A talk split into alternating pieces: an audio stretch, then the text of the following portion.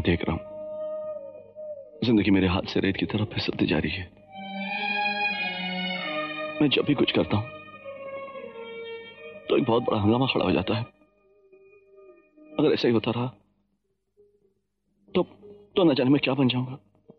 Hello friends एक बार फिर आप सबका स्वागत है।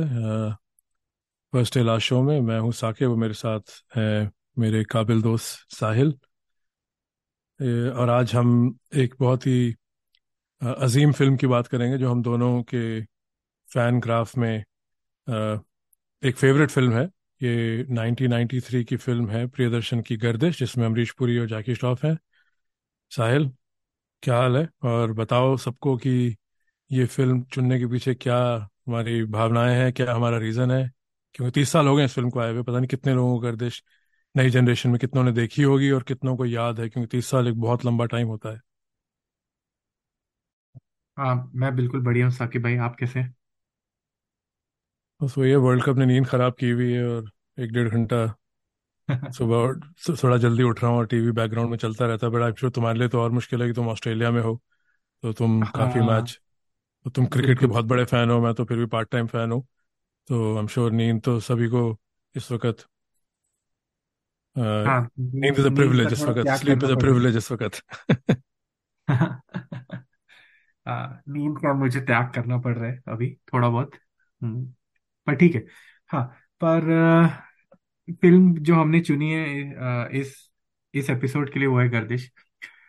गर्दिश चुनने का सबसे बड़ा रीजन है कि उसमें जो पिता और बेटे का रिलेशनशिप है वो मेरे हिसाब से बहुत ही यूनिक और उसके पहले मैंने किसी फ़िल्म में मुझे याद नहीं है। जिसमें मैंने इस तरह के जो उनका रिश्ता दिखाया गया है।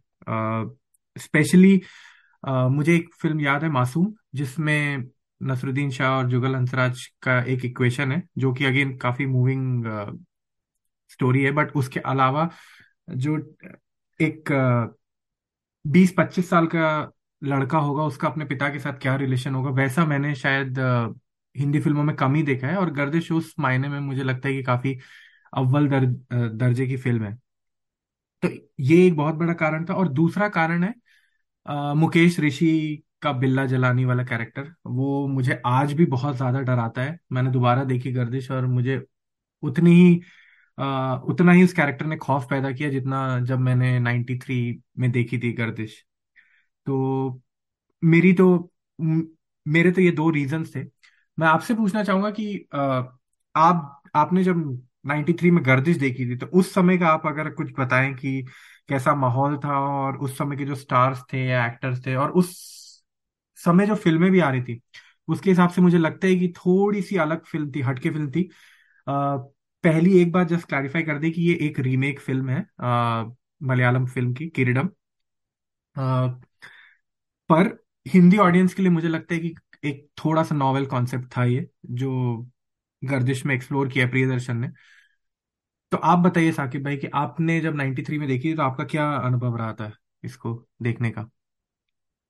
हाँ पहले तो मैं कहूँगा कि अगर हमारी इस साधारण सी पॉडकास्ट की आवाज़ काफ़ी दूर तक जा सकती है तो कोई मुकेश ऋषि साहब को टैग करे और बताए कि पाँच छः साल का साहिल तो कितने के थे तुम जब करते शायद थी नाइन्टी थ्री में? पाँच साल के छह सात साल का हूँ हाँ छः सात साल का बच्चा डर रहा है तो सही है पर आज भी अगर वो परफॉर्मेंस वैसा ही भय और वैसा ही डर स्क्रीन व्यूअर या कोई लिए बनाती है तो आई थिंक बहुत ही कामयाब ये कॉम्प्लीमेंट है।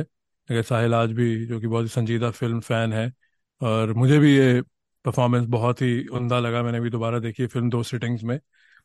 हाँ जो तुम्हारा सवाल है कि फ़िल्म ये 93 में आई थी तो मैं कितनी बार, और मुझे लगता है कि अब मैं जब भी फ़िल्मों की या क्रिकेट की बात करता हूँ, मैं सत्ताईस साल से इंडिया से बाहर हूँ, पर वो जो 89 या 90 से लेके 95 तक का दौर है जिसमें मैं बड़ा हो रहा था और मेरे टीनेज ईयर्स थे। मुझे पता नहीं क्यों लगता है मुझे वो चीज़ें आज भी बहुत याद हैं। और मैंने हिंदी फ़िल्में तो बहुत देखी हैं अमेरिका आके भी और कितनी फ़िल्में बार बार देखी हैं। पर मुझे पता नहीं क्यों वो चार पाँच साल का फ़ेज़ बहुत ही मेरे दिल से करीब है मेरे दिमाग से करीब है। अ, पता नहीं ये डिमेंशिया के अर्ली साइंस हैं क्या है कि मुझे वो चार पाँच साल ज़्यादा याद हैं कि 2010 में क्या हुआ था फ़िल्मों के माध्यम से। तो हाँ मेरे लिए ये ट्रेजेक्टरी मुश्किल और मैं अपने हिसाब से ही कहूँगा जो मैं हमेशा पॉडकास्ट में बरकरार किया है कि भाई, उस वक्त चौदह, पंद्रह, सोलह साल का था तो मुझे नहीं इल्म था कि बाकी जगह क्या चल रहा है। आपकी दुनिया वही होती है जहाँ आप उठ बैठ रहे हैं स्कूल वगैरह। रिपीट है बात बट ऑल्सो सच है कि उस वक्त इतनी मालूम नहीं होती आपको। तो उस वक्त दो और एक्टर थे जिन्होंने 93 में एक तरह से डोमिनेट किया था। शाहरुख खान की बाजीगर, गर्दिश के दो महीने बाद आई थी और संजय दत्त की खलनायक, गर्दिश से शायद एक या डेढ़ महीना पहले आई थी। तो हम लोग खासकर मैं, मेरे कुछ दोस्त, मेरे फादर, हम लोग फ़िल्म फेयर अवार्ड वगैरह की बात करते थे।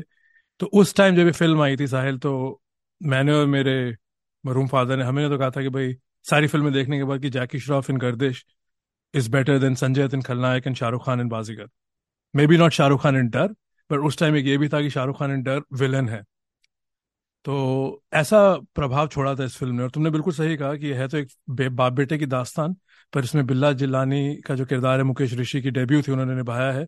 ये बहुत ही एक एक एक बहुत ही पावरफुल ट्रायंगल था उस टाइम फ़िल्म में देखा हुआ कि मैं उसको अर्थ सत्य या आर्ट हाउस सिनेमा से तो नहीं मिलाऊँगा, पर जो मेन स्ट्रीम की फ़िल्में थी, जैसे खलनायक और बाजीगर, उनके मुकाबले जो गर्दिश का एंड था, जो, और अगेन हम फ़िल्म की स्टोरी की भी थोड़ी सी बात कर लेते हैं इसके बाद। क्योंकि कई लोगों ने शायद देखी ना और सुनने वालों को मजबूर नहीं कर सकते कि भाई चलो भाई यूट्यूब पे जाओ और देखो अगर आप देखते हैं तो बहुत अच्छी बात है।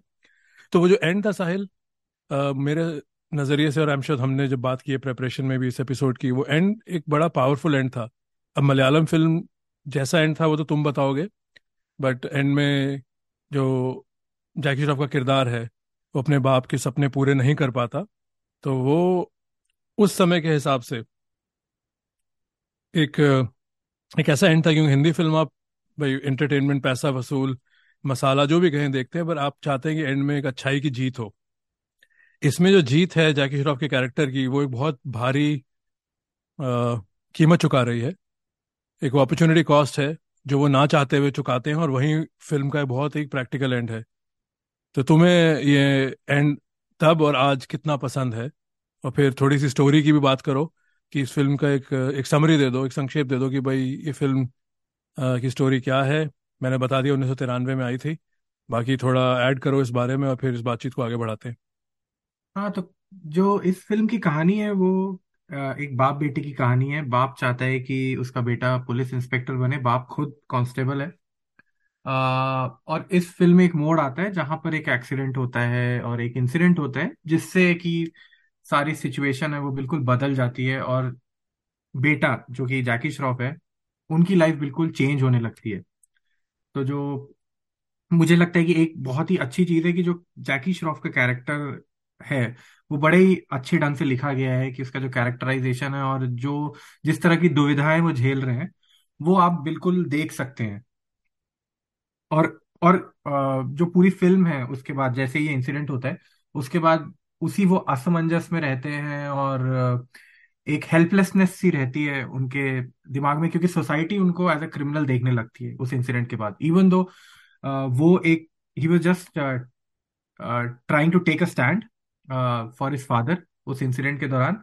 पर including his father and everybody else वो सबको लगने लगता है कि ये गुंडा है और ये थोड़ा सा एक दादा uh, तरह का इंसान बन गया है। और बहुत सारे लोग उसका फ़ायदा उठाने की कोशिश करते हैं और उसी उसी आ, आ, मतलब मैं कहना चाहूँगी कि उनकी लाइफ बिल्कुल बदल जाती है और यही पूरी फ़िल्म का जो एक कह सकते हैं कि सार है। और लास्ट की जो एंडिंग की आप बात कर रहे हैं मुझे लगता है कि मैंने किरडम बाद में देखी थी और मैंने एक दो साल पहले ही देखी किरडम तो उसमें जो एंडिंग है उस एक बस छोटा सा फ़र्क ये है कि जो अमरीश पुरी आखिरी में जैकी श्रॉफ से कहते हैं कि मैं तुझे हज़ार बार सैल्यूट करता हूँ जो तूने किया है। अगर तू इंस्पेक्टर नहीं भी बना, पर अगर तू बन जाता तो तू शायद ये नहीं कर पाता। पर किरीडम में मैंने देखा कि ये मोनोलॉग और ये जो डायलॉग है वो नहीं है फादर का।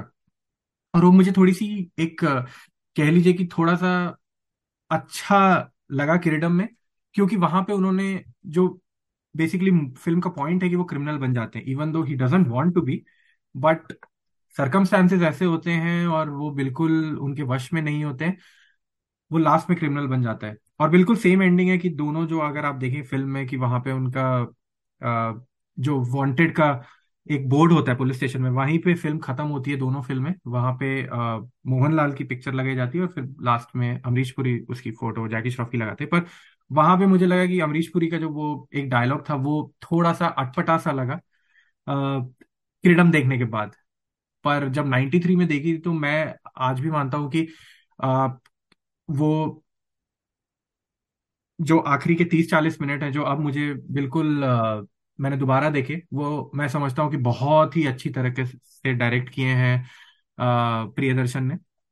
और एक एक सीन उसमें जो है ला, आ, लास्ट के चालीस मिनट का आ, वो बिल्कुल मतलब आपको like keeps you on the edge of your seat कि क्या होने वाला है। और और सबसे खास बात जो मुझे लगती है गर्दिश की वो ये है कि जो जैकी श्रॉफ की हेल्पलेसनेस की हमने बात करी कि वो क्रिमिनल नहीं बनना चाहते, वो पूरी फ़िल्म के दौरान आप समझ सकते हैं। क्योंकि बहुत सारी फ़िल्मों में ये होता है कि ये प्रिमाइस तो सेट कर दिया जाता है कि ये इसके साथ ये कॉन्फ्लिक्ट है। हर फ़िल्म में एक कॉन्फ्लिक्ट होता है।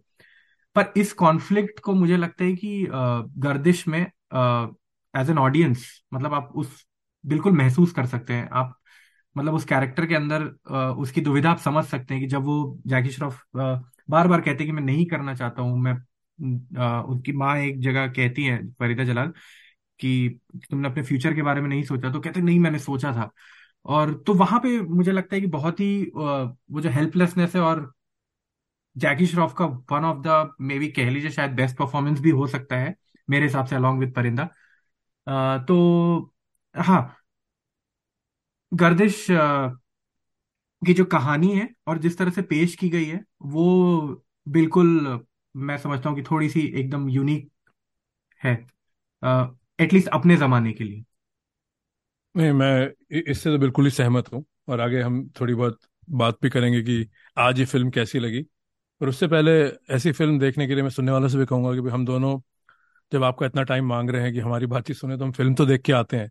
पर मैंने ये भी रियलाइज़ किया, ये ऐसी फ़िल्म है कि तीस साल पुरानी है, पर ज़्यादा रिसर्च मुझे यह तो मैं कर नहीं पाया, मुझे दिखा नहीं, पर मैं विकी पेज पे देखा कि भाई इनके रिव्यूज़ में मुकुल केसवन साहब जो आज बहुत ही माने में सोशल कमेंटेटर हैं, उन्होंने इस फ़िल्म को पावरफुल एक्टिंग और इफ़ेक्टिव फ़िल्म मेकिंग कहा है जब वो इंडियन एक्सप्रेस के लिए लिख रहे थे। पर उसी दौरान अनुराग माथुर साहब जो संडे टेलीग्राफ के लिए लिख रहे थे, उन्होंने इस फ़िल्म को बिल्कुल ही डिसमिस कर दिया, कह के not even a film but a series of action sequences तो यहाँ मैं और साहिल आई थिंक दोनों ही काफ़ी इस बात से इत्तेफाक नहीं रखेंगे, क्योंकि ये फ़िल्म आज भी काफ़ी अच्छी फ़िल्म है।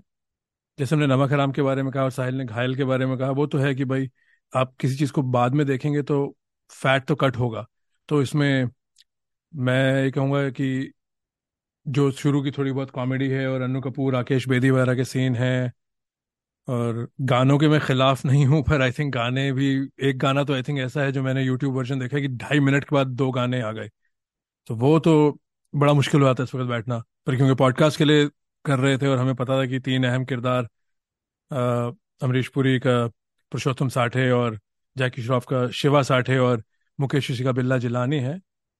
तो वो गाने तो मैंने बाईपास कर दिए अपने दिमाग से, पर हाँ ये फ़िल्म डेफिनेटली मैं कहूँगा अगर किसी को दिलचस्पी इस पॉडकास्ट में जो सुनते हैं कि आप दोबारा देखें, चाहे दो सिटिंग में देखें, क्योंकि इसमें जो साहिल ने बोला है कि जो इस फ़िल्म का क्रक्स है कि बाप बेटे का प्यार और बाप का सपना कि मेरा बेटा बड़ होके मतलब बड़ होके नहीं, बड़ा तो है ही, वो इंस्पेक्टर बने और फिर बिल्ला जिलानी जैसी एक फोर्स आती है उनकी ज़िंदगी में, जो कि एक बहुत ही मेनेसिंग भयानक क्रिमिनल है बॉम्बे में। तो बस वो एक ट्रायंगल बन जाता है।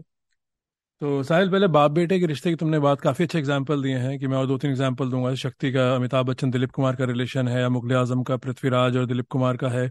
तुमने नसीर साहब का दिया। ये गर्दिश डेफिनेटली एक, उन सबसे जुदा है, क्योंकि इसमें शक्ति से थोड़ी बहुत कंपैरिजन हो सकती है, क्योंकि शक्ति में तो वो दिखाया है कि उनका रिश्ता बचपन से सावर हो जाता है और अमिताभ और दिलीप कुमार को बस फिर दिखाया है कि बचपन के बाद बड़े हो गए अमिताभ और वो कभी अपने फादर से आई टू आई नहीं देखते। इसमें उल्टा है कि इसमें जाके अपने फादर को बहुत सम्मान करते हैं। तो कहाँ कहाँ छूती है तुम्हें ये बात और कहाँ कहाँ इस बात जैसे तुम सुनने वालों को बताना चाहोगे, कहाँ कहाँ ये रिश्ता और इसमें जो बारीकियाँ हैं और इन दोनों अभिनेताओं की परफॉर्मेंसेज हैं, कहाँ कहाँ एलिवेट हुई हैं जो तुम्हें अभी हाल ही में तुमने देखी इसके अलावा भी तुम्हें कुछ सीन थे जो हमेशा याद रहे हैं इस इस इक्वेशन की वजह से? हाँ बिल्कुल। आई थिंक वो तो इस फ़िल्म की जो सबसे कह लीजिए जो जो फ़िल्म की यूएसपी है वो तो फादर सन रिलेशनशिप ही है। खास करके दो तीन सीन है। अ, पहला सीन है कि जब वो उसको जाके अ, जेल में अ, मारते हैं और उसके तुरंत बाद वो आते हैं और फिर उसको खाना भी खिलाते हैं। तो मुझे लगता है कि वो एक तरीके का एक जो रिलेशनशिप होता है फादर और सन का कि आप, आपका बाप आपको बहुत डांटता भी है, लेकिन आपको पता है कि शायद दुनिया में सबसे ज़्यादा प्यार भी वही करता है आपसे। और एक केयरिंग होती है कि शायद माँ की जो केयरिंग होती है वो तो काफ़ी एविडेंट होती है और शायद फ़िल्मों में भी दिखाया जाता है और रियल लाइफ में भी शायद हम ये देखते हैं कि बट जो फादर होता है लाइक दे जनरली मुझे ऐसा लगता है कि fathers are not that expressive और maybe I might be wrong also but मैं मतलब जितना मैंने अपने एक्सपीरियंस में देखे कि even I mean I would just like to say कि मतलब जो औरतें होती हैं वो ज़्यादा एक्सप्रेसिव होती हैं और मैं एक पॉजिटिव वे में कह रहा हूँ और तो आदमियों को शायद आता नहीं है अपने इमोशंस एक्सप्रेस करना। तो वहाँ पे मुझे लगता है कि वो चीज़ जो थी अ, आ, आप देख सकते हैं कि अ, जो अमरीश पुरी है वो अपने बेटे के लिए एक सपना भी देख रहे हैं और वो चाहते भी है कि वो सही रास्ते पे चले है ना? भले वो आप देखिए कि जो जो दो इंसिडेंट होते हैं एक तो वो जो अ, वो जो गाड़ी पकड़ लेते हैं पहली बार जि, जिसके कारण अमरीश पुरी का ट्रांसफ़र होता है एक वो सीन है। अ, और दूसरा है कि जब वो बिल्ला आके उनको मारने लगता है तो वहाँ पे वो गुंडों को मार ही रहे होते हैं और फिर बिल्ला आके उनको मारने लगता है। तो वो चीज़ है कि उन्हें वो खुद भी एक सही चीज़ के लिए लड़ रहे हैं लेकिन वो अपने बेटे को आई थिंक प्रोटेक्ट करना चाहते हैं और ये शायद और इसीलिए पूरी फ़िल्म में वो कहते रहते कि तू गुंडा ना बन जाए, तू मवाली बन गया है। तो ये चीज़ बड़ी मेरे को अच्छी लगी और अमरीश पुरी की तो हम शायद पता नहीं अभी कितनी तारीफ़ करें, वो शायद कम ही है कि वो जो इमोशन लेके आते हैं और जिस तरह से वो बाप बनते हैं, एक कड़े एक जो सख्त बाप होता है और फिर वो थोड़ा सा प्यार भी दिखाते हैं। जब वो खाना खिला रहे हैं आई थिंक वो that's a very very moving scene कि मारने के बाद आप अपने बेटे को बैठ के जो खाने के निवाले खिला रहे। हैं एक और चीज़ जो बहुत ही मूविंग मुझे लगती है वो है उस गाने में, हम ना समझे थे बात इतनी सी, जहाँ पे वो वो बेंच पे बैठे रहते हैं और वो टॉर्च मारते हैं और वो देखते हैं। आई थिंक यू वहाँ पे दोनों ही की एक्टिंग बड़ी अच्छी है जैकी की भी और अमरीश पुरी साहब का वो जो फेस है कि वो शायद, जब आप एक नॉर्मल आदमी को देखते हैं बट उन्हें जस्ट रियलाइज़ होता है कि ये मेरा बेटा है। आई थिंक दैट्स दैट मतलब that's a hallmark of a great actor कि वो उस सीन में आपको, वो मेरे जहन में शायद जब उस समय देखा था तब भी है। और मैं बार बार वो सीन मतलब शायद दोबारा देखता हूँ गाना जब भी आता है तो शायद वो सीन हाँ, रोक के थोड़ा एक सेकंड मैं कहूँगा बल्कि एक्सप्लेन कर दो कि पूरी स्टोरी तो हम नहीं बताएँगे पर तुमने संक्षेप तो हाँ। दे ही दिया है कि साहिल सीन कह रहे हैं उसमें अमरीश पुरी साहब ने लड़के अपने बेटे को घर से बाहर निकाल दिया क्योंकि उनको लग रहा है कि वो गुंडा मवाली बन गया और तो अमरीश पुरी अपनी आई थिंक पेट्रोलिंग कर रहे हैं ड्यूटी राइट और उनको जैकी श्रॉफ बेंच पे सोते हुए हाँ। देखते हैं। बिल्कुल रात को पेट्रोलिंग करें हाँ हम्म। हाँ। हाँ नहीं रात को पेट्रोल हाँ बोलिए आप नहीं नहीं मैं तुम्हारे पॉइंट से ही मैं काफ़ी सहमत हूँ कि भाई हाँ ये बाप बेटे की ही कहानी है पर हाँ। इसमें दोनों ने और बहुत अच्छी अदाकारी की हाँ। है। और आखिरी में भी जब वो लड़की आती है तो वो उससे भी कहते हैं कि मैं अगर मर जाऊँ तो पिताजी को बता देना कि मैं उनसे बहुत प्यार करता हूँ। तो ये चीज़ है कि वो बिल्कुल गलत रास्ते पे जा रहा है। और आपने शक्ति की बात करी मुझे लगता है कि वहाँ पे थोड़ी सी अलग है क्योंकि वहाँ पे हम्म। Amitabh Bachchan has crossed it मतलब वो अपने जहन में बन चुके हैं एक क्रिमिनल और उनको पता है कि मैं गलत रास्ते पे हूँ। हाँ एग्जैक्टली और वो बचपन से ही अपने फादर से इतफाक नहीं रख रहे राइट वो हाँ। स्कूल में छोड़ना बंद कर दिया है वो स्कूल पैदल हाँ। चले जाता है राइट तो ये जो शिवा का कैरेक्टर है ये तो बिल्कुल ही एक आइडियल बेटे की तरह है जो अपने बाप को फैमिली को बहुत ऊँचा रखते हैं। हाँ। तो मेरे हिसाब से तुमने भी जैसे कहा कि जैकी श्रॉफ की बेहतरीन बेहतरीन अदा यू नो परफॉर्मेंस में से एक है। और खासतौर पे जो फ़िल्म का आखिरी मोनोलॉग है जैकी श्रॉफ का, जब वो बिल्ला जिल्लानी का वध कर देते हैं, उसे मार देते हैं तो वहाँ उनका पूरा वो हैमलेट वाला एक कंफ्यूजन दिखता है कि जिस बाप ने पहले मना किया कि मारो ना, और एंड में जो फ़िल्म का क्लाइमैक्स है वहाँ अमरीश पुरी साहब जैकी श्रॉफ को बिल्ला के हवाले करके चले गए हैं। हम मुकेश ऋषि की बात करेंगे तो वहाँ फिर एक वन साइडेड फाइट हो रही है जैकी श्रॉफ बेसिकली एक तरह मरने के लिए गए हैं, क्योंकि अब वो कह रहे हैं कि भाई, ये बंदा मुझे मारेगा, मैं हाथ भी नहीं उठाऊँगा। तो जैकी श्रॉफ उनसे पिट रहे हैं तो फिर इतने अमरीश पुरी और उनकी बेटी जो जैकी की बहन है, वो वापस आते हैं। वो धोबी घाट जैसा एक माहौल है कि वहाँ लड़ाई हो रही है और सब लोग देख रहे हैं बस्ती के। तो जैकी श्रॉफ को फिर अमरीश पुरी आदेश देते हैं कि बेटे, इस हैवान को खत्म कर दे या इसको मार। तो फिर आई थिंक जैकी श्रॉफ एक टिपिकल हिंदी मोमेंट में कि भाई, अब वो फादर के आदेश सुन के थोड़ा हैरान भी होते हैं इमोशनल होते हैं फिर वो बिल्ला का वध कर देते हैं।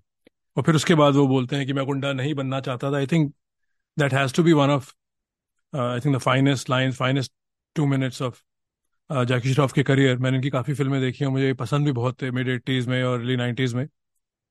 Uh, अगर जैकी श्रॉफ की बात की जाए uh, वो आखिरी सीन तो बहुत ज़बरदस्त है ही। आई थिंक और फ़िल्में कौन सी साहिल? एक तो परिंदा होगी राइट जो आएगी इस इस गिनती में। उसके पहले साकिब भाई मैं चाहूँगा कि आप आ, हम दोनों को बात कर रहे थे कि वो जो आ, सीन है जहाँ पे वो तेज सप्रू और वो जो दूसरा आ, बंदा उसको मार रहे हैं और फिर वो वो तेज सप्रू कहता है कि मुझे मार दे वरना फिर तेरे को छोड़ेंगे नहीं अगर मैं बच गया तो है ना? तो उसके बारे में आ, आपको क्या लगता है? वो भी मतलब काफ़ी अच्छा सीन है। वो जिस तरह से मतलब एक सी he is a non violent person मतलब जैकी श्रॉफ कोई वायलेंट बंदा नहीं है और उसका जो पूरा शुरुआत में भी दिखाया गया कि बड़ा सीधा साधा बंदा है। उसके दोस्त जब मुझे खास करके याद आता है जब वो बिल्ला के बारे में बता रहे हैं तो वो कहते हैं कि इसके बारे में सुन के ही मुझे तो अ, थोड़ा सा मेरा दिमाग झन्ना रहा है वो कहते हैं। लेकिन जब वो उस रेज में होते हैं स्पेशली जब भी उनको वो गुस्सा आ रहा है और अब अब उनका गुस्सा बिल्कुल बिल्ला के खिलाफ है और उनको सोसाइटी के खिलाफ वो गुस्सा है तो वहाँ पे वो वाले सीन के बारे में आप कुछ कहना चाहेंगे? मुझे मुझे याद है कि आपने कहा था कि आपको भी वो सीन बड़ा अच्छा लगा था और अ, तो उसके बारे में बताइए कि वो जब आते हैं और वापस फिर से मारते हैं तेज हाँ आई थिंक पहले भी हमने कई पॉडकास्ट एपिसोड में बात की हुई है। सिनेमा वॉचिंग में कुछ कुछ ऐसी मोमेंट्स आती हैं हर किसी के हर किसी के दौर में राइट एज अ फ़ैन कि जहाँ आपने कुछ ऐसी चीज़ देखी होती है पहली बार और वो आप पे बहुत प्रभाव छोड़ती है। तो ऐसी बहुत मोमेंट्स हैं। उनमें ये गर्दिश का सीन है जहाँ तेज सप्रू और जो एक और बिल्ला का मसल मैन है ये जैकी श्रॉफ के किरदार का पीछा कर रहे हैं और जैकी श्रॉफ एक तरह डिफेंस मोड में वो इनसे लड़ना नहीं चाह रहे इनसे भाग रहे हैं पर उन पर अटैक कर रहे हैं सात आठ गुंडे सबको मारते जा रहे हैं और भागते जा रहे हैं। तो फिर एक शॉपिंग कॉम्प्लेक्स में वो पहुँचते हैं और इन दोनों को एक सरिये से जख्मी कर देते हैं तेज सप्रू को। और फिर जैकी श्रॉफ जाने लगते हैं तो फिर तेज सप्रू का किरदार कहता है कि "अ, मुझे मार दे अगर बच गया तो मैं तुम्हें नहीं छोड़ूँगा। तो वो इतना इंटेंस सीन था उस सीन के हिसाब से, उस टाइम के हिसाब से जब वो सीन आता है और जब ये लाइनें बयान की जाती हैं तो फिर जैकी श्रॉफ उन्हें और जख्मी करते हैं सरिये से, चिल्ला के कि मैं गुंडा नहीं हूँ, मैं गुंडा नहीं हूँ। तो वो एक आई थिंक पूरी वो कश्मकश है वो जो पूरी उस स्क्रिप्ट की, वो वही है कि एक तो घर का प्रेशर है कि भाई वो ऑफिसर बनना चाहते हैं, उनके खिलाफ चार्जशीट नहीं बननी चाहिए। और एक दूसरा है कि भाई अब वो एक तरह से गुंडों की उसमें नज़रिए में एक तरह से लिस्टेड है, वो टारगेट है उन्होंने बिल्ला को जख्मी करके हॉस्पिटल पहुँचा दिया है तो वो एक तरह से सर्वाइवल है। ये नहीं है कि ट्रेडिशनल हीरो की तरह वो जैकी उनको ढूंढ रहे हैं कि जाके आज उनको खत्म करेंगे और दीवार के अमिताभ की तरह या घायल के सनी की तरह। नहीं, यहाँ वो चाह रहे हैं कि भाई, मेरा इन चीज़ों कोई वास्ता नहीं है। वो एक एक्सीडेंटल पंगा है जो वो ले लेते हैं अपने फादर को प्रोटेक्ट करने के लिए। और बस वो दुश्मनी सी जब हो गई और वो उनका पीछा नहीं छोड़ रही। तो हाँ साहिल सीन बहुत ही ज़बरदस्त सीन था उस टाइम के हिसाब से। और आज भी सीन उतना ही अच्छा लगा मुझे। तो हाँ अच्छा है तुमने याद दिलाया वरना ये बात हम भूल जाते। तो वो एक हाँ। हम्म। पिविटल पॉइंट है फ़िल्म का। बिल्कुल। हाँ तो आप जैकी की जो बात आप कह रहे थे कि उसके बेस्ट परफॉर्मेंसेस तो मुझे लगता है कि अ, गर्दिश परिंदा और अ, मैंने रिसेंटली कास्ट देखी मैंने पहले नहीं देख रखी थी। तो मुझे काश में ऐसे उतना मज़ा नहीं आया और परफॉर्मेंस भी मतलब उतना अच्छा नहीं लगा। लेकिन मैं कहूँगा कि गर्दिश, परिंदा और मिशन कश्मीर में मुझे वो काफ़ी पसंद आए थे। Nineteen forty two love story की हम बात कर सकते हैं। मतलब अगर उनके अच्छे परफॉर्मेंसेस की बात करें, पर मेरी जो पसंदीदा फ़िल्म है उनकी वो शायद राम लखन कर्मा, हंड्रेड डेज़ त्रिदेव, गर्दिश, परिंदा ये सब रहेंगी, जो फेवरेट फिल्म्स होंगी, इवन दो उसमें बिकॉज़ वो कमर्शियल फ़िल्म है तो उसमें एक्टिंग का वैसा कोई स्कोप नहीं है। पर हाँ मेरे तो दिमाग में यही सब फ़िल्में आ रही हैं जब जैकी की बात होती है तो। हाँ मुझे भी यही फ़िल्में पसंद है और मुझे तो जैकी जैसे सनी अर्जुन में आए थे मुझे एटी फाइव की एक राजीव राय की फ़िल्म है युद्ध वो बिल्कुल ही गिल्टी प्लेजर है उसमें उसकी एक हाँ। अपनी ही पॉडकास्ट होनी चाहिए उस यूनिवर्स की। तो उसमें मुझे जैकी श्रॉफ बहुत उस टाइम पसंद थे मैं बहुत छोटा था। और मुझे एक चीज़ याद है, जब राम लखन आई थी 1989 में, तब हल्का सा जैकी श्रॉफ का हेयर स्टाइल, खैर वो उनके बाल तो कभी नहीं गए, पर वो रिसीडिंग सा हो गया था उससे पहले और हमारे कल्चर में ये बातें तो बहुत होती हैं, भाई बाल कम हो रहे हैं, ये वो। तो 87 88 मुझे पूरी तरह से याद नहीं पर वो अनिल कपूर का दौर बन चुका था। तेजाब आ चुकी थी और हिफाजत आ चुकी थी, कर्मा में लोग साथ थे। तो वो दो फ़िल्में आई थी 89 में, परिंदा और राम लखन। और दोनों फ़िल्मों में स्क्रिप्ट देखने के बाद और फ़िल्म देखने के बाद आप कह सकते हैं कि अनिल कपूर ही प्रोटैगनिस्ट हैं। जैकी श्रॉफ के दोनों में अच्छे रोल हैं, पर जैकी श्रॉफ ने जैसे अपना करियर एक तरह से री इन्वेंट किया था उस टाइम साहिल। अब मैं इतनी फिल्मी रिसाले वगैरह पढ़ता नहीं था, ना ट्विटर की तरह कोई चीज़ थी कि भाई पता चले कि दुनिया में और देश में और लोग क्या कह रहे हैं। पर वही जो आसपास बात होती थी उसमें ये था कि भाई अनिल कपूर का टाइम था कि उस टाइम शहनशाह जो थे वो गायब थे, वो वापस आए थे शहनशाह फ़िल्म के साथ। तो इन सब का टाइम था कि वो मेंटल अवेलेबल था और अनिल कपूर एक तरह से डिफैक्टो रिप्लेसमेंट बन चुके थे स्टारडम में भी और एक्टिंग में अमिताभ बच्चन की। तो ये दो फ़िल्में जो 89 में आई हैं आई थिंक ये जैकी के करियर ग्राफ को री किया है। क्यों? इसके बाद Jackie I think mid nineties तक, ये नहीं, वो टू थे या थ्री थे, पर वो एक one of the leading actors थे, चाहे रंगीला हो, चाहे अग्नि साक्षी हो, चाहे खलनायक हो, उनको बहुत काम मिला। तो परिंदा और राम लखन आई थिंक दो ऐसी फ़िल्में थी, जो आई थिंक कोई अगर उनसे पूछे तो आई थिंक उनके करियर की बहुत अहम फ़िल्मों में से है। दोनों फ़िल्में कामयाब भी थी, पसंद भी बहुत हुई थी, पर कहीं ना कहीं उनका एक बड़े भाई की छवि यहीं से बनी थी और वो वैसे एक बड़े भाई थे जो लोगों ने एक्सेप्ट कर लिया था कि भाई ये बड़ा भाई भी है तो पर चलेगा और ये पसंद किया जाएगा और ये भी उतना ही माचो कंसिडर किया जाएगा, ये भी उतना बॉक्स ऑफ़िस माना जाएगा। तो मुझे याद है तो मैं ये बात ज़रूर शेयर करना चाहता था।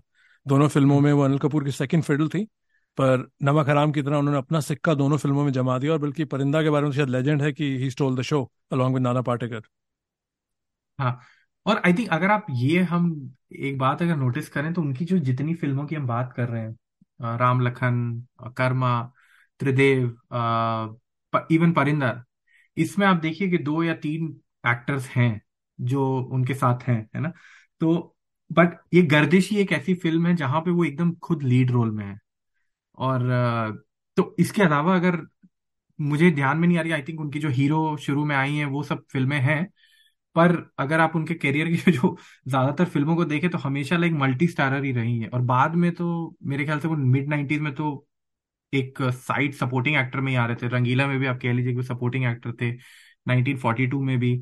और अग्नि साक्षी की आपने बात करी, उसमें भी कह सकते हैं कि मेन लीड नाना पाटेकर का ही है। तो ये बड़ी इंटरेस्टिंग चीज़ है कि ये गर्दिश ही एक फ़िल्म है जहाँ पे मुझे लगता है कि वो खुद एक लीड रोल में और बड़ा पावरफुल परफॉर्मेंस दिया उन्होंने।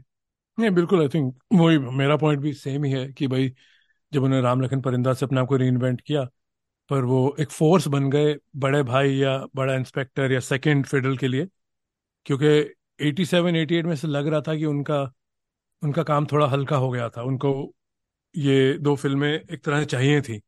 और हाँ बिल्कुल गर्दिश तो आई थिंक उनकी लैंडस्केप में even before and after Ram Lakhan अगर उनकी वो मानी जाए ट्रोजेक्ट्री तो हाँ गर्दिश तो उनकी आई थिंक सबसे बेहतरीन फ़िल्मों में से गिनी जाएगी। हाँ। तो ये तो ये तो मेरा ही मानना है। तो चलिए आगे बढ़ाते बात को। अब गर्दिश में जो बाकी कैरेक्टर्स हैं हमने अमरीश पुरी की बात करी हमने मुकेश ऋषि की बात करी आ, तो और अन्नू कपूर की बात कर लेते हैं। आ, जब मैंने बचपन में गर्दिश देखी थी, तब मुझे वो चीज़ें फनी लगी थी। और मुझे लगता है कि उस समय के हिसाब से जो मैंने पहले भी कहा कि वो थोड़ी सी यूनिक थी, जो वो उन्होंने एक दिखाया कि भाई भिखारी एक एम्पायर खड़ा कर लेता है, भीख मांग मांग के। और वो थोड़ी सी मतलब काइंड ऑफ़ सोशल कमेंट्री कर रहा है। वो कह रहा है कि, नेता के पास जाके वहाँ पे मांगो, वहाँ पे वो वाले लोग आते हैं, वहाँ पे इस तरह का भिखारी चाहिए, इस तरह का भिखारी चाहिए। पर हाँ शायद जैसे कहते हैं कि with age it hasn't it hasn't aged well that that particular piece of जो प्लॉट है वो अन्य कपूर का और और वो मोस्टली फिलर है. मेरे ख्याल से वो फ़िल्म की शायद लेंथ बढ़ाने के लिए बस ड्यूरेशन बढ़ाने के लिए डाला गया है वो प्लॉट उसका फ़िल्म को uh, मतलब फ़िल्म की स्टोरी के साथ कोई कनेक्शन नहीं है. हाँ मैं ये मैं भी सहमत हूँ ये कहना चाहूँगा कि लोगों को शायद आज भी वो काफ़ी कनेक्टेड है। आई थिंक वो लोग अनु कपूर के उस परफॉर्मेंस को याद रखते हैं कि उन्होंने वैसा रोल किया था। या तो गर्दिश की वजह से वरना मुझे अगर आप अनु कपूर के रोल्स पूछेंगे तो शायद वो रोल हमेशा मुझे याद आता है कि अन्नू कपूर ने वो रोल गर्दिश में किया था। हाँ आप बताइए। नहीं एक बार फिर मैं सहमत हूँ इस बात से कि जो हमने इस फ़िल्म के बारे में बातचीत की एक दो हफ़्ते पहले और फिर हमने देखने का फैसला किया। तो पता नहीं तुम्हारे साथ ऐसा होता है कि नहीं? मेरे साथ एक्सपेक्टेशन का तो बहुत खेल है। चाहे कोई नई फ़िल्म आ रही हो या पुरानी फ़िल्म हो। तो मैं जिस एक्सपेक्टेशन से गर्दिश के लिए गया था तो वहाँ मैं तुमसे सुनने वालों से कहना चाहूँगा कि वहाँ थोड़ी सी फ़िल्म खरी नहीं उतरती। मैंने इसको मुकम्मल फ़िल्म कहा है उन्नीस सौ तिरानवे की साकिब के हिसाब से, जो मेरी उस वक्त की सोच थी, समझ थी। और जो सेकेंड हाफ़ इस फ़िल्म का, जब बिल्ला जिलानी वापस आ जाते हैं अस्पताल से और जो वो एक एक बैक एंड फोर्थ एक इंटेंसिटी और एक्शन सीन्स और एंटिसिपेशन है कि शोडाउन की जैकी के शिवा और मुकेश ऋषि के बिल्ला में वो तो आज भी टोटल पैसा वसूल पॉपकॉर्न और एक और, और प्रैक्टिकल एंडिंग है। मतलब वो मिश्रण है दो चीज़ों का। बट हाँ ये अनु कपूर के जोक्स इस पर मैं बहुत हंसा था उस टाइम आज और, और जोक्स आई थिंक सुनाना भी एक आर्ट है और जोक्स को उसकी लाइफ लाइन रखना थोड़ा मुश्किल है क्योंकि हम सब मेच्योर होते हैं। और हंसना एक ऐसा इमोशन है वो बार बार सेम चीज़ पे आना बहुत मुश्किल है मेरे हिसाब से। तो जहाँ मैं एक्सपेक्टेशन की बात कर तुम्हारे साथ ऐसा होता है कि एक्सपेक्टेशन एक पहले हम बना लें तो फिर कोई भी चीज़ चाहे दोबारा देखें पहली बार देखें बहुत फ़र्क है। उस फिर हम एक प्री कंसीव बायस के साथ जाते हैं। तो ये आई थिंक मैंने बहुत अपने तो देखा है कि एक बहुत एक, एक तरह से एक, एक माइंडसेट है तो उस वे में मैं हिपोक्रेट नहीं बनूँगा। मुझे कंपेयर टू घायल या दीवार, या हमने और जो फ़िल्मों की बात की, नमक हराम, उस नज़रिए से मुझे गर्दिश इतनी टाइमलेस नहीं लगी, क्योंकि जो गर्दिश, मुझे लगता है फ़िल्म इजीली चालीस पैंतालीस मिनट छोटी हो सकती थी और तो बट हाँ जो फ़िल्म का जो क्रक्स है, जो बाप बेटे का रिश्ता है और बिल्ला को उसमें आप डाल के एक ट्रायंगल बना देते हैं, वो आज भी उतना ही इंजॉयबल है। पर मैं इसको शायद महान फ़िल्म ना गिनूं आज। अच्छी फ़िल्म मानूँगा। नहीं, मैं भी आपसे काफ़ी हद तक सहमत हूँ, पर मेरा नज़रिया थोड़ा सा बस जो डिफरेंट है, उस पे ये है कि मुझे जो गर्दिश गर्दिश की सीन्स याद थे, जो, या जो मूवमेंट्स याद थे, मुझे लगता है वो सारे अभी भी जब मैंने दोबारा देखी तो वो खरे उतरे। मुझे कहीं पे भी जो, जैसे कि मैंने कहा कि मुकेश ऋषि मुझे हमेशा से, और मैंने, मैं ये भी कह दूँगा कि मैंने केबल पे काफ़ी बार देख रखी है कि ऐसा नहीं था कि वो आपने उस समय हॉल में देखी और उसके बाद दोबारा आप आज देख रहे हैं। पर केबल में देखने के बाद भी मुझे जो कुछ कुछ सीन्स याद थे अ, मुकेश ऋषि के अमरीश पुरी और जैकी श्रॉफ के और डिम्पल कपाड़िया की भी हमें हम बात करेंगे। तो जो जो जो सीन्स मुझे याद थे वो शायद आज भी मुझे लगे कि वो टाइमलेस लगे और वो मुझे लगा कि उन्होंने आज भी उतना इम्पैक्ट छोड़ा। पर हाँ बिकॉज़ वो फ़िल्म 93 में जब देखी थी तो वो ढाई घंटे की फ़िल्म आप शायद गानों के साथ और जब देखी तो अब आप उसको जब दोबारा देख रहे हैं तो आपको लगता है कि यार बहुत सारे मतलब आपको लूप होल्स दिखते हैं। और खास करके सुर, सुरेश ओबराय का जो कैरेक्टर है वो मुझे लगता है कि थोड़ा बहुत ही ऊपर नीचे कैरेक्टर लिखा गया है। वो मतलब जस्ट बिकॉज़ आपने वो मलयालम फ़िल्म से कॉपी किया है तो उसको उसके साथ जस्टिस नहीं किया है। अ, तो मेरे लिए तो मैं भी आपकी बात से मतलब वहाँ पे तो सहमत हूँ कि ये उस श्रेणी की फ़िल्म नहीं है। मतलब it's far from a perfect film पर फिर भी मतलब जो अगर आप देखें जो क्रक्स है फ़िल्म का, और मैं ये भी कहूँगा कि कुछ फ़िल्में होती हैं जो जिनकी शुरुआत बड़ी अच्छी होती है, जो प्रिमाइस सेट कर देती हैं और आपको लगता है कि ओके, अब वो आपका एंटिसिपेशन बढ़ता जाता है, पर वो फिर like it's like a damp squib at the end पर गर्दिश के साथ मुझे लगता है कि वो जो एक प्रिमाइस सेट होता है शुरू में कि बाप और बेटे का और कि उसको करना है, वो जो क्लाइमेक्स में आके जो वो आप कहते हैं कि वो जो आधार पूरा सिद्ध होता है वो मुझे लगता है कि गर्दिश बिल्कुल उस चीज़ में बिल्कुल कामयाब हो जाती है, जो आपने एक सेट किया है प्रिमाइस और उसके बाद फिर वही चीज़ क्लाइमैक्स में आप उसको कैसे क्लोज करें, वहाँ पे मैं समझता हूँ कि Gardish is has done really well but हाँ बीच में मैं आपकी बात से वहाँ पे सहमत हूँ कि चालीस, पैंतालीस मिनट कट सकते हैं। बहुत सारी चीज़ें जस्ट लाइक फिलर्स जो फ़िल्म में यूज़ किए किए गए हैं। तो हमने हमने डिम्पल कपाड़िया की अभी तक बात नहीं करी है। और अ, जो हमने जब बात कर रहे थे तो हमें याद एक है हाँ। सेकेंड साहिल मैं एक बात और कहना चाहूँगा हाँ, मैं हाँ म्यूट पे बिल्कुल। था तो नहीं आई थिंक शायद तुम मेरी इसमें मदद कर सको। और ये नहीं है कि ये महान फ़िल्म थी मेरी नज़रों में और आज अच्छी फ़िल्म है कोई पूछेगा भाई क्या है क्या मैट्रिक है? इसमें कोई मैट्रिक नहीं है बस जब आप इतना कुछ देख चुके हैं इतना कंटेंट देख चुके हैं भाई हम फ़िल्म क्रिटिक तो है नहीं प्रोफेशन से तो हम अपने दिल की सुनते हैं और जो बात आज भी हमें अपील करती है, जैसे हम कुछ फ़िल्में जो आने वाले हफ्तों में करेंगे, मैं उनका नाम रिवील नहीं करूँगा तो आई थिंक उस नज़रिए से गर्दिश की कमी नहीं है बट आई थिंक जो आज का मैं हूँ, जो इतने साल के बाद इतना कुछ देख चुका हूँ, और चालीस पैंतालीस मिनट तो हम इसको कम कर सकते हैं, बस बस कहीं ना कहीं मैं थोड़ा सा इसको नीचे रखूँगा, जैसे दीवार है राइट अब दीवार में कोई एक्स्ट्रा फैट नहीं है जैसे हमने पहले पॉडकास्ट में भी किया था कि भाई उनतीस मिनट बाद अमिताभ बच्चन की एंट्री होती है पर वो सारे जो उनतीस मिनट है बहुत अहम है फ़िल्म के लिए। निरूपा रॉय के सीन सत्यन कप्पू के सीन और इफ्तार के सीन शशि कपूर का बचपन में स्कूल जाना एक एक चीज़ जुड़ी हुई है तो वो एक टाइट स्क्रिप्ट है वो भी फ़िल्म दो घंटे पचास मिनट की है पर उसमें आप कुछ नहीं हटा सकते। और शायद कहीं ना कहीं उसी का एक स्व एक, एक डायरेक्ट कोरिलेशन है कि भाई जब आप कोई कहानी को दोबारा उसकी टाइमलेसनेस और उसकी लॉन्जेविटी शेल्फ लाइफ देख रहे हैं। क्रक्स और क्लाइमेक्स तो बहुत ही ज़बरदस्त है, मैं मानता हूँ। पर शायद सबकॉन्शियस में कहीं ना कहीं वो चीज़ें इस फ़िल्म को मेरी नज़र में अंडरस्कोर करती हैं। और ये ये चीज़ें मुझे घायल और अर्जुन में फील नहीं होती। मुझे लगता है वो जितनी मुझे अच्छी तब लगी थी, उतनी अच्छी मुझे आज भी लगती हैं। और इसका कोई राइट और रॉन्ग आंसर नहीं है, ये सिर्फ़ पर्सनल चॉइस है, पर बस मैं इतना कहना चाहता था। हाँ आगे तुम डिम्पल के बारे में कुछ कह रहे थे। नहीं, इसी पे मैं बिल्कुल एक और चीज़ ये कहना चाहूँगा कि वो आपने जो दीवार की बात करी, वो बहुत इंटरेस्टिंग चीज़ है कि दीवार एक बहुत ही परफेक्ट स्क्रिप्ट है कि जो वहाँ पे जो अमिताभ बच्चन और उसकी पूरी फैमिली की जो वो, क्या कहते हैं कि सोशियोलॉजी फिजियोलॉजी और सब कुछ वो आपने सेट कर दिया कि उसके हाथ पे लिखा हुआ है तो आई थिंक वहाँ पे मोटिव्स भी बहुत इजीली सेट किए गए हैं, वो राइटिंग में इंक्लूड किए गए हैं और शायद हर फ़िल्म के लिए वो शायद मुश्किल होता है वो सब कुछ करना कि आप एक ऐसा कैरेक्टर क्योंकि हर कैरेक्टर का जब आप एक फ़िल्म बना रहे हैं तो आप एक उस वो जिस तरह से दिख रहा है उसकी एज क्या है उसके माँ बाप कौन है उसकी क्लास क्या है ये सब बड़ा मैटर करता है। तो मुझे लगता है कि वो जब लिखते हैं तो बहुत कुछ तो हम वो कहते हैं कि इन योर फेस होता है राइट कि वो आपको जैसे कि आपके वॉइस ओवर कुछ डाल दिया और वो बता रहा है आपको कि भाई ये इसके साथ ऐसा हुआ इसके साथ ऐसा हुआ। तो वही चीज़ है कि आ, गर्दिश के साथ भी मुझे ये लगता है कि जो मेन कैरेक्टर है उसके साथ जो है उसका जो कैरेक्टर है वो बड़ा उसको जस्टिफाई किया गया है और उसकी जो कैरेक्टर ग्रोथ है वो बड़ी अच्छी है। पर हाँ बाकी मायनों में तो आ, मैं कहूँगा कि हाँ वो उस लेवल की फ़िल्म नहीं है कि आप उसको आई I मीन mean, बहुत सारी जगह जैसे कि हमने कहा कि लूप होल्स हैं उस फ़िल्म में। हाँ तो अब डिम्पल कपाड़िया की बात करते हैं। मुझे डिम्पल कपाड़िया की एक्टिंग बड़ी पसंद आई थी गर्दिश में।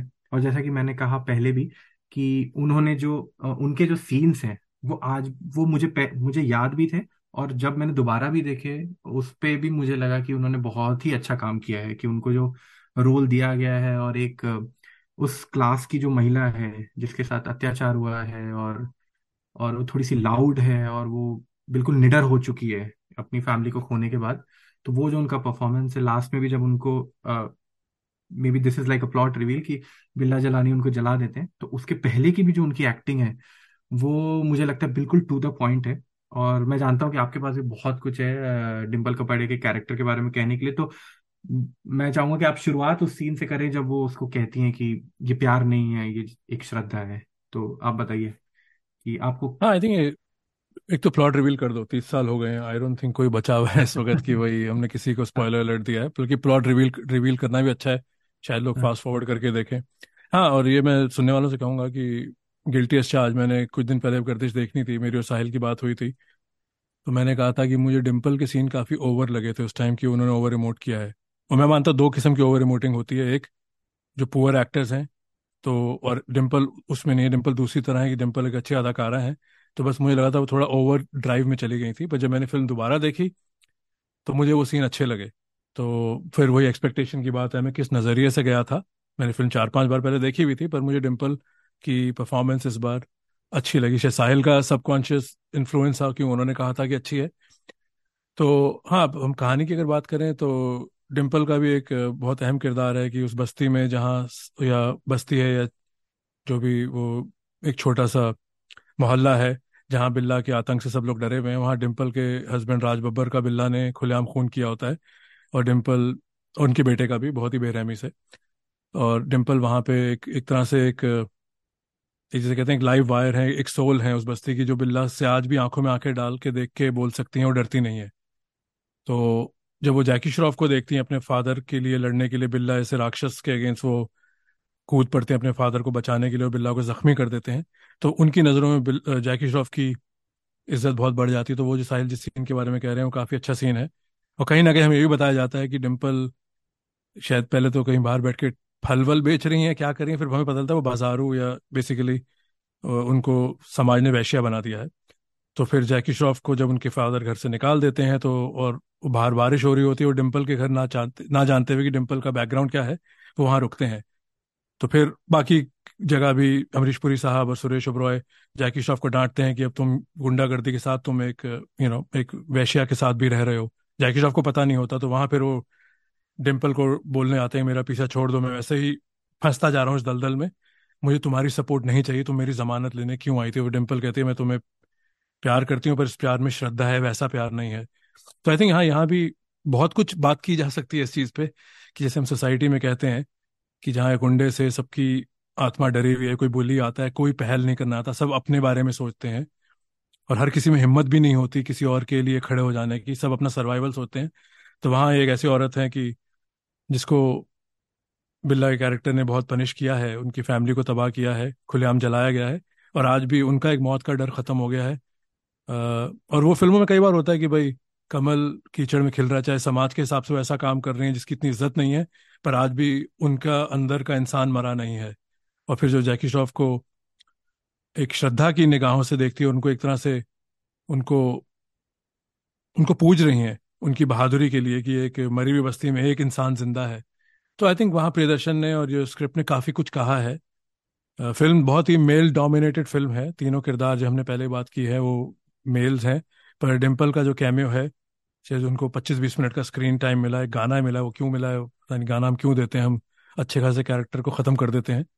बट हाँ डिम्पल ने दो तीन शॉट हैं इसमें जो जैकी श्रॉफ के साथ हैं और खासतौर पर मुकेश ऋषि के साथ, जहाँ बहुत अच्छा काम किया है। और मैं अपना प्री कंसीव नोशन वापस लेता हूँ, जो चार दिन पहले था कि उनका काम अच्छा नहीं है और उन्होंने ओवर रिमोट किया। आई थिंक उन्होंने ओवर इमोट नहीं किया, उन्होंने बहुत ही बेहतरीन काम किया है। और ये जो आपने राइटिंग की बात करी हमने मुकेश ऋषि की बात कर दी पर मुकेश ऋषि का भी जो एक जो खौफ पैदा किया गया है एक तो वो है कि वो जब राज बब्बर और उसके बेटे को जला रहे हैं तो एक वो खौफ है। पर एक जब वो जैकी श्रॉफ की बहन को लेके जाते हैं तो वो जब कहते हैं कि तुमने इसे बचपन में बिना कपड़ों के देखा होगा, पर अब जब ये बड़ी होगी तो अभी कभी नहीं देखा। मुझे लगता है कि वो जो एक डायलॉग है राइट वो बहुत कुछ कहा जाता है उस कैरेक्टर के बारे में, उस विलन के बारे में, कि वो जो डर है पैदा, कि he he is a very evil person मतलब वो बहुत ही इविल पर्सन है। लेकिन वहाँ पे बिना कुछ आपने वो दिखाए हुए वो आपने वो दिखा दिया कि उसकी मानसिकता क्या है। तो ये मैं मानता हूँ कि ये भी ये भी एक राइटिंग को क्रेडिट है कि उन वो जो जिस तरह से मुकेश ऋषि की हम तारीफ़ कर रहे थे एक तो उनका जो कद काठी है वही मतलब बिल्कुल डराने वाला है जो उनको दाढ़ी दी गई है और वो आते हैं वो वो खौफ पैदा करता है। पर ये जो डायलॉग भी उनको दिए गए वो भी अ, मैं समझता हूँ कि उस चीज़ को एनहेंस करते हैं। उनकी जो अ, उन उनको देख के जो आपको डर लगता है। आप आप आप, आपको भी ये चीज़ महसूस होती है? बिल्कुल, अगर कभी हम एक विलन्स के ऊपर करें बात, जो आज पाँच मिनट तो हम देंगे मुकेश ऋषि को, बिल्कुल महसूस होती है। अगेन उन्नीस सौ तिरानवे में ऐसा विलन मैंने अपनी हिंदी फ़िल्म वॉचिंग में नहीं देखा था। ज़्यादातर ऐसे लोग मसल होते थे, चाहे बॉब क्रिस्टो हो, या प्रवीण कुमार हो, देव कुमार हो, गुरबच्चन हो मानिक ईरानी हो, ये सारे लोग जो मास्टरमाइंड्स होते थे, अमरीश पुरी, अमजद खान डैनी वगैरह वगैरह। डैनी फिर भी एक स्पेसिमेन है कि उनके अंदर खुद एक फिटनेस का लेवल है, वो फिट थे बहुत। पर ज़्यादातर ऐसे लोग राइट हैंड मैन या मसल होते थे विलन्स की। तो ये एक बहुत ही ज़बरदस्त किरदार प्रियदर्शन और जिन लोगों ने भी लिखने में इनकी सहायता की है, क्योंकि यहाँ एक डिपार्चर था। अभी मुकेश ऋषि के डेब्यू के साथ उनको एक ऐसा रोल दे दिया और उसमें लाइनें ऐसी हैं, फिर उनका कैरेक्टर डिफाइन किया गया है और उनका फ़िल्म में साहिल ने कहा, उनकी एंट्री और एग्जिट बहुत जल्दी जल्दी होती है। वो आई थिंक दो घंटे पचास मिनट की फ़िल्म में उनके मुश्किल से। छः या सात सीन है पर जब भी वो स्क्रीन पे आते हैं, वो इम्पैक्ट छोड़ते हैं। और फिर जब वो अस्पताल में हैं और वो रिकवर कर रहे हैं, उस टाइम भी आपको कहीं ना कहीं अंदाज़ा है कि वो आ ना जाए वापस। और पता है वो आएगा वापस, क्योंकि बात वही चल रही है, उनके जो, उनके लिए जो गुंडे काम कर रहे हैं, वो भी जैकी श्रॉफ के पीछे पड़े हुए हैं।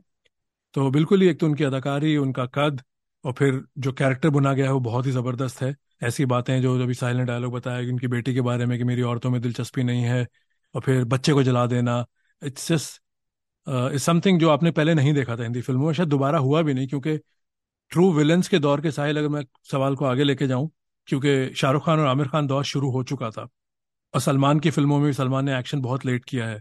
करण अर्जुन एक अनॉमली है, वरना ज़्यादातर ये सब अपनी फ़िल्में कर रहे थे अपने स्टाइल की। ये बच्चन अनिल कपूर का सिनेमा से डिपार्चर था। तो Billa could be last of the Mohicans अगर ये लास्ट विलन थे ट्रू विलन इसके बाद ऐसे किरदार आए नहीं है ज़्यादा। हाँ बहुत बहुत कम है। मैं बिल्कुल एग्री करता हूँ। आई थिंक घातक में जैसे कात्या का कैरेक्टर हो गया तो वो एक याद आ रहा है जो 96 में है। उसके बाद भी हुए हैं मतलब विलन मतलब वो फ़िल्मों के हिसाब से जैसे चाइना गेट में है और बाकी बट मैं कहूँगा कि अपने आप में बहुत ही यूनिक विलन है। अ, एक और चीज़ जो आप कह रहे थे कि उनका रोल काफ़ी कम है। अगर स्क्रीन टाइम देखा जाए तो मुकेश ऋषि का स्क्रीन टाइम बहुत कम है और शुरुआत में वो एक बार आते हैं सुरेश ओबेरॉय को मारते हैं उसके बाद जैकी श्रॉफ उनको मार देते हैं और फिर वो हॉस्पिटल में रहते हैं। और पूरी फ़िल्म के दौरान इवन दो उसमें जो हमने कहा कि भाई बहुत कमियाँ हैं, लेकिन आपको एक एंटिसिपेशन रहता है कि ये वापस आएगा, ये मरा नहीं है अभी। और वही मैं फिर से दोहराऊँगा अपनी बात कि जब वो आते हैं तो वो बिल्कुल आपको हिट करता है। वो ये नहीं होता है कि अरे, आप वेट कर रहे थे और फिर ये क्या निकला? खुदा पहाड़ निकला, चूहा। वैसा, वैसी स्थिति नहीं होती है। तो उनका जो बिल्ला जिलानी का जो पूरा लास्ट में अ, दिखाया है खौफ वो मैं समझता हूँ कि वो भी एक राइटिंग की तारीफ़ अ, है काबिलियत है कि उन्होंने वो एंटिसिपेशन बना के रखा है और उस विलन को बिल्कुल भी मतलब टोन डाउन नहीं किया है या कहीं भी आप विलन से ये नहीं लगता कि अरे यार ये कैसा विलन है। जैसे हमने पहले भी शायद बात की थी अंग्रेज़ी फ़िल्मों की भी आई थिंक घायल वगैरह में बात की थी जब कातिया की बात हो रही थी तो बॉन्ड फ़िल्मों में या जो भी मिशन इम्पॉसिबल जो भी और एक्शन फ़िल्में हैं आर्नल्ड वगैरह की। वहाँ विलन बहुत एक अहम किरदार है राइट क्योंकि वो लड़ाई है एक वो इरिजिस्टिबल फोर्स और क्या अनस्टॉपेबल ऑब्जेक्ट अगर सही है सेइंग तो उनकी लड़ाई है। तो उसमें जितना ही हीरो आपको कामयाब होगा या हीरो को भी आप उतना ही एलिवेट करेंगे जितना विल विलन पावरफुल शक्तिशाली या मास्टरमाइंड है।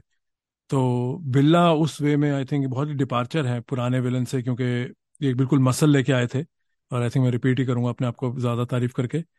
आ, हाँ इस बातचीत हाँ। को खत्म करते हैं अगर एक चीज़ और मैं कहूँगा मुकेश ऋषि की बात चल रही है। अ, उसके अ, उसके बाद बात को आगे बढ़ाते हैं कि मुकेश ऋषि कहीं ना कहीं आपको ऐसा लगता है कि कहीं इस रोल के बाद टाइप कास्ट हो गया था क्योंकि मुझे जो 90s का दौर याद है अ, मुझे ऐसा लगता है कि वो इस रोल के बाद ये शायद हमारी फ़िल्मों की एक आई थिंक बीमारी है कि हम एक बंदे को जब पकड़ लेते तो फिर उसको पूरा वो गन्ने के रस की तरह उसका निचोड़ निकाल लेते। तो मुझे याद है कि जब सरफरोश में मैंने इनको देखा था और मुझे याद है कि सरफरोश को बनने में काफ़ी टाइम लगा था तो शायद इनको रोल पहले मिला होगा सरफरोश वाला। पर मेरे दिमाग में ये चलता रहता था कि मैं हमेशा यही सोच रहा था कि शायद ये विलन ही होंगे क्योंकि मेरे दिमाग में बिल्ला का इतना खौफ था। और तो और मैंने शायद एक और एक दो फ़िल्में जुड़वा में भी थे ये हाँ। तो इन ए, एक तरह से टाइपकास्ट तो हो चुके थे पर ये था कि मुझे लगता है कि कभी कभी आपको एक आप एक ऐसा रोल कर देते कि जो कि बहुत ही अच्छा रोल है। लेकिन आप टाइप कास्ट हो जाते हैं और फिर आपको शायद एक्सप्लोर करने की या फिर आपको कोई भी जो राइटर होता है या फिर जो डायरेक्टर होंगे वो आपको फिर दूसरे रोल देते नहीं है। और मैं बस एक बात ये कहूँगा कि मैंने इनको रन में देखा था कि ये भाई बने थे उस, उसके अभिषेक बच्चन के।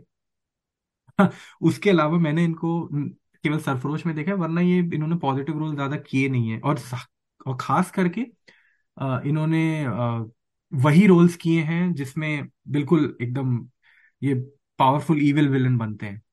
तो आप, आ, आपको लगता है कि मुकेश ऋषि को शायद टाइपकास्ट कर दे इवन दो उन्होंने बहुत अच्छा किरदार निभाया? यार वो तो हम लोग करते हैं ना हमने पहले भी बात की थी। चाहे कोई माकरेना गाना सुन के उसकी तीन चार कॉपी निकाल दो चाहे बाबा साइकिल कहीं से कुछ उठा के ले आए या अन्नू मलिक कुछ ले आए। और हम हम हम तो नवाज़ और पंकज जैसे लोगों को भी मजबूर कर रहे हैं ना जो बीस साल से लाइन में खड़े हुए थे। अब उनका मोमेंट आया है पिछले दस बारह साल से। अब उनको भी काम चाहिए पर अब हम उनको भी बस रिपीट करते रहेंगे और उन्होंने भी भाई काम भी करना है और ये नहीं कहूँगा पैसा कमाना है भाई उतने साल से अब एक्टर ही बनना चाह रहे थे और छोटे मोटे रोल मिल रहे थे। तो अच्छे फ़िल्म मेकर भी और जो एवरेज फ़िल्म मेकर भी हैं वो तो हमें एक यूएसपी मिल जाए तो हम उसको खत्म कर देते हैं बिल्कुल ही ना।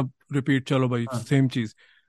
तो जैसे बाजी में आमिर खान की फ़िल्म है उसमें भी बिल्ला जिलानी की ही इंस्पिरेशन है जो मुकेश ऋषि का कैरेक्टर है राइट उसमें भी काफ़ी एक्शन है। तो और एक एक फ़िल्म आई थी बहुत ही वाहियात फ़िल्म है गुंडा। उसमें हाँ। तो बिल्कुल ही यू नो हाँ खत्म कर दिया गया इस किरदार को कहाँ से कहाँ ले गए वो। बट हाँ आई थिंक तुम्हारा पॉइंट वो तो है कि भाई हमारे यहाँ जहाँ इतनी वॉल्यूम है हम साउथ की फ़िल्मों की कॉपी बनाते हैं इंग्लिश की फ़िल्मों की कॉपी बनाते हैं फिर हम अपने किरदारों को बार बार रिपीट करते हैं। अमिताभ और शाहरुख नहीं बचे इस चीज़ से तो यार मुकेश ऋषि या नवाज़ कैसे बचेंगे? आई I मीन mean, वो तो एक हमारा फॉर्मूला है। और अक्षय और मैंने कुमार तो एक चीज़ हाँ एक चीज़ गलत बोली मैंने रन में वो उनके वो जीजा रहते हैं। सॉरी मैंने भाई कहा था। हाँ कोई बहुत ही भयंकर मुकेश ऋषि फ़ैन होगा जो आके तुम्हें इस पे करेक्ट करेगा और करेगा तो उसको तुम्हें कुछ गिफ्ट भेजना चाहिए ऑनलाइन पर हाँ अगर हम कभी ऑल टाइम विलन्स की बात करेंगे तो सिर्फ़ प्रेजेंस के हिसाब से जो एक प्रेजेंस होती है आपकी हाँ। जो गब्बर सिंह के बाद मुझे आई थिंक ये बिल्ला जिलानी का कैरेक्टर याद आता है। बाकी अमजद खान इन मुकद्दर का सिकंदर एक प्रेजेंस है पर मैंने वो फ़िल्म कभी सिनेमा पे नहीं देखी। तो और I am sure Amrish Puri के दो तीन किरदार हैं जो बहुत बेहतरीन है। डैनी मुझे अग्निपथ में बहुत पसंद है बट बिल्ला जिलानी एक यूनिक विलन है हिंदी फ़िल्म के इतिहास में। हाँ जहाँ पे मुक्का चलाने वाला लड़ने वाले के पास भी उतनी ही पावरफुल लाइनें हैं और वो उनकी आँखों में जो गुस्सा है जो जुनून है जैकी श्रॉफ से बदला लेने का वो ज़्यादातर अजीत या प्रेम चोपड़ा या नो जो मास्टरमाइंड्स होता है उनके पास होती हैं वो लाइनें। तो आई थिंक बिल्ला जिलानी का मुकेश ऋषि का किरदार बहुत ही कंप्लीट है। हाँ मतलब अमरीश पुरी ने एटीज और नाइन्टीज में काफ़ी वैसे विलेन वाले रोल भी किए हैं पर हाँ अपने आप में तो यूनिक रोल है मैं समझता हूँ। जैसे कि लोटिया पठान मुझे याद आ रहा है उनका जो वो था तेजाब में। और अ, मोगैम्बो कह लीजिए कि मोगैम्बो भी एक आई थिंक लैंडमार्क विलेन है हिंदी तुम्हें जागीरा पसंद है मुझे पसंद नहीं है उसकी बात करो। पर मोगैम्बो भी मैं कहूँगा कि पर again it's a very different उसमें मोगैम्बो जाके कुछ नहीं कर रहा है ना? उसके he has a lot of जो आपने बात कही कि मसल मैन है और वो है। तो उस लिहाज से बिल्कुल बिल्ला मोगैम्बो से ज़्यादा मुझे डॉक्टर डैंग पसंद है। हाँ अच्छा। तुम्हें पसंद है डॉक्टर डैंग कर्मा के? बिल्कुल बिल्कुल। डॉक्टर डैंग भी मुझे पसंद है। पर मुझे मोगैम्बो भी बहुत पसंद है। मैं मैं आई विल कन्फेस इट मतलब इसमें कन्फेस करने वाली तो क्या बात है पर मैं अमरीश पुरी साहब का इतना बड़ा फ़ैन हूँ कि शायद अमरीश पुरी पर भी शायद किसी दिन हम एक पॉडकास्ट करेंगे एक एपिसोड उनको डेडिकेट करेंगे। बिल्कुल। उनका बॉडी ऑफ़ वर्क है उसको लेके हाँ। पर हाँ अ, तो और इसके अलावा आप कुछ कहना चाहते हैं गर्दिश के बारे में? मैं एक और चीज़ मुझे याद आई है कि गर्दिश का जो वो बेहतरीन गाना है जावेद अख्तर साहब और आर डी बर्मन की कंपोजिशन हम ना समझे थे।